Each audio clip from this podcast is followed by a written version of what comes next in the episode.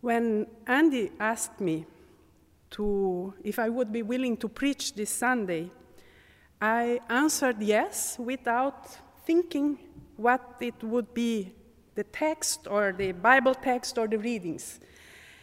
I said yes because I thought it is Valentine's Day and I could preach about all those beautiful things like love, red roses, and those kind of things.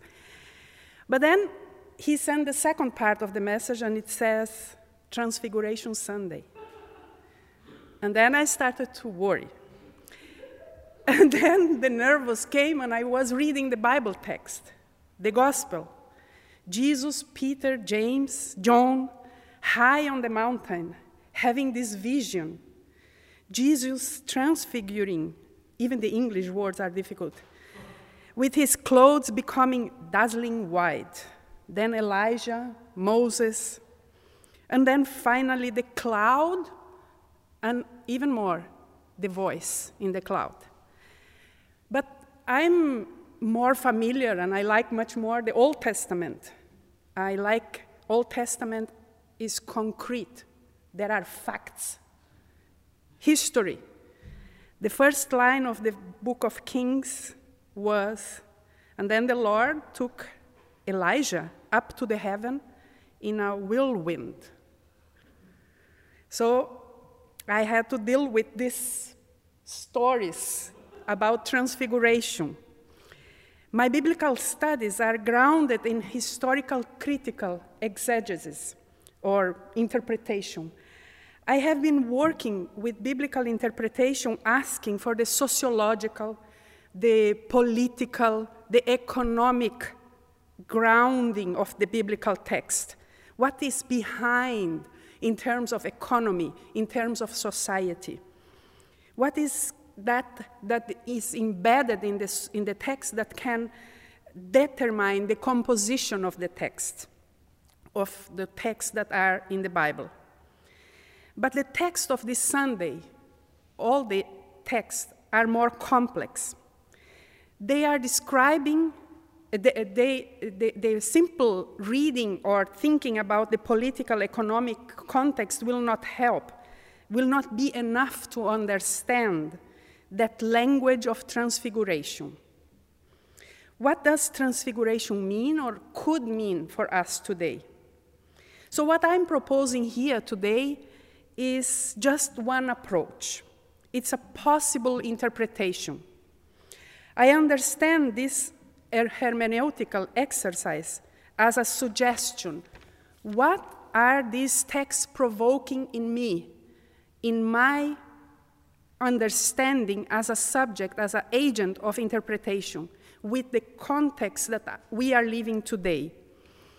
How, how this narrative is interacting with the social, historical, political, cultural moment that we are living in our society today? This is the question.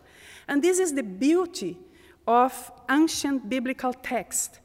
They are alive because they are interacting, they are in dialogue with us, with our reality today. This is the methodological consideration that I would like to say at the beginning to, to enter in this thematic of transfiguration. Jesus' transfiguration then cannot be approached with this assumption that we can explain it with a logic from 1 plus 2 is equal 3. Uh, it means that we need to draw us in, in uh, some place which we are calling abnormal, unnatural. Like the burning fire that does not consume when uh, Mo Moses first encountered God in the book of Exodus is that language, image of not understandable with simple words. It is about Jesus in his glory, in his divinity. It is not about his daily activity as a teacher, as a leader, uh, walking with his disciples, teaching, casting out demons or casting out money, money changers in the temple. It's not simple like this. This transfiguration is something extraordinary, the dazzling, the shining aspect of Jesus, which we are not so much used to talk about, to read about, and far from understand with our uh, language or with our many language that we name as normal. To be noted that the meaning of transfiguration is somehow different from transformation. To be transfigured is to be changed in outwards, in an outward form, and in appearance. Jesus' transfiguration does, does not alter his, who he is, his essence, but it gives to those who see him a different perspective. With transformation, we tend to mean a complete change in the essence, in the composition, in the structure. Jesus on the mountain with Moses and Elijah is not transformed, but transfigured before his disciples. It is about how he is being seen, how he appears to his disciples, or how these disciples are perceiving him. This experience of transfiguration is then talking to us about faith. It is about the wonder that faith provokes in us.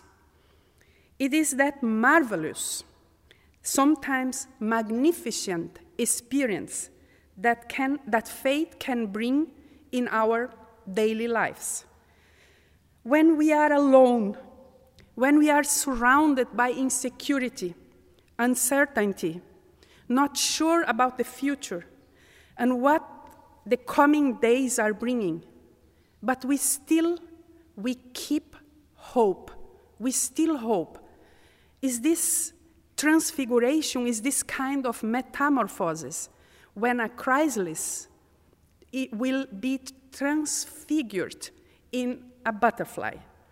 It is not changing really the essence, but is the way what we see becomes different. It, and is this what we see beyond normality in life when faith is open our lives? Is faith, is, faith shows the reality of what we hope for.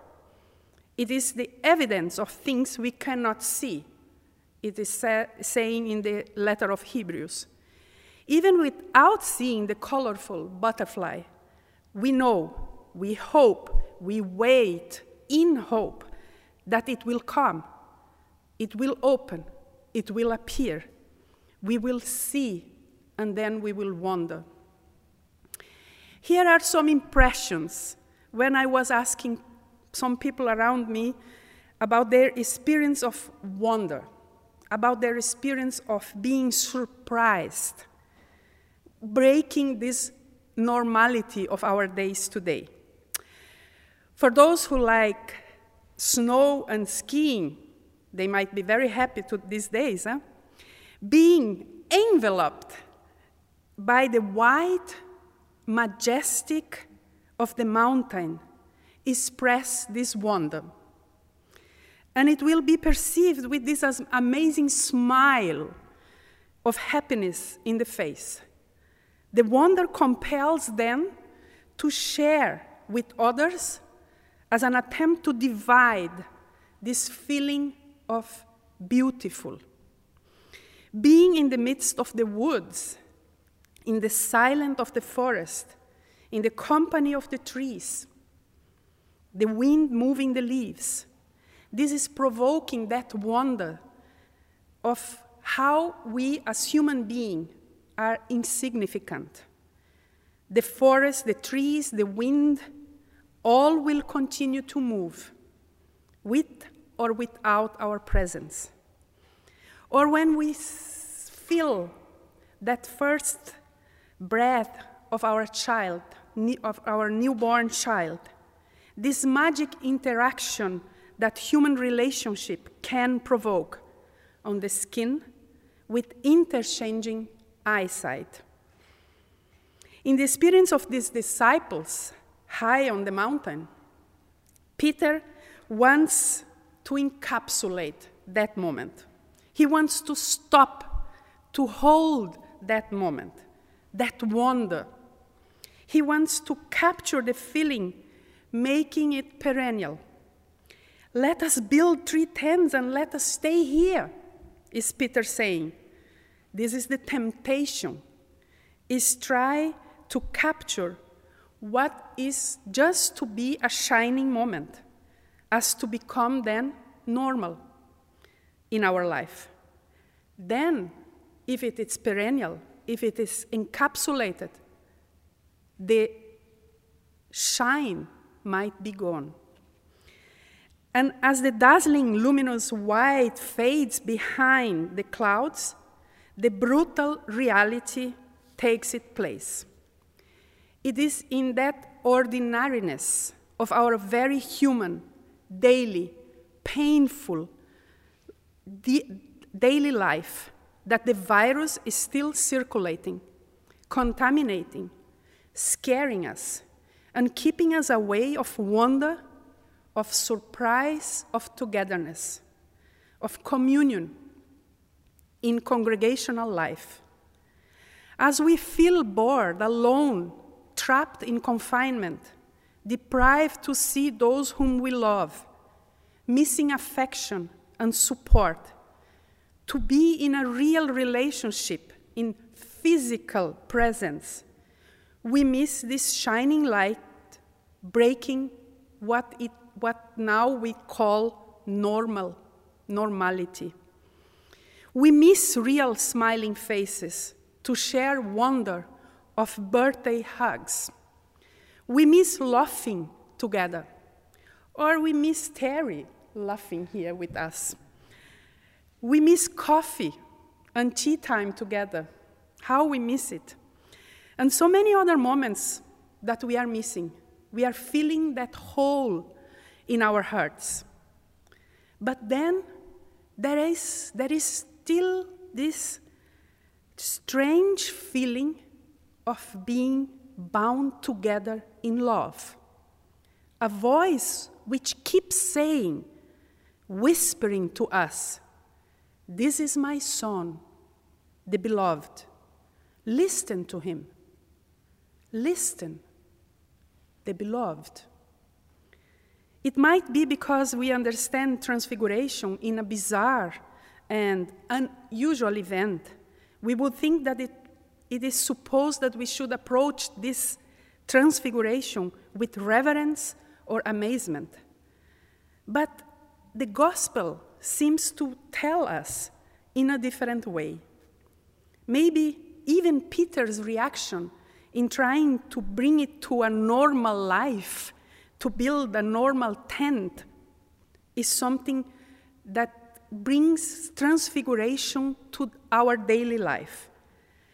Trans- for God, transfiguration seems to be the opportunity time the time when God can declare love for the one that is called Son. This is my Son, the beloved. Listen to him, which is then very parallel to the text of the baptism, baptism of Jesus in Matthew. This is my Son, the beloved, with whom I take delight, says God. At the Transfiguration, then, we are in the presence of delight. Delight is an aspect of the holy, says Mary, Mary Gordon's, meditating on this text. The Transfiguration is about God whispering in tender holiness, My Son, the Beloved. This scene, this scene then is a reminder that holiness, the glory of God, is to be shared, to be felt, seen, experienced. God loves, so God interacts. God's glory and love felt in that smile, in that wonder, in that hug. This holiness expresses itself in self giving. For that what happens when someone loves and celebrates someone, someone else. This is all what I wanted to preach, all about love in Valentine's Day. One love, one heart. Listen to him, to the beloved. Take delight in Jesus. As God expresses this delight, we gain a little more insight in God's divine glory.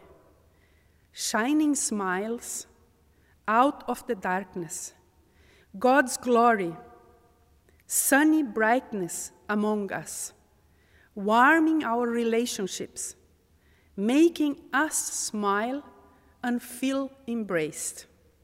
So we know that the gray clouds above us, surrounding us sometimes, are not enduring forever. They will dissipate.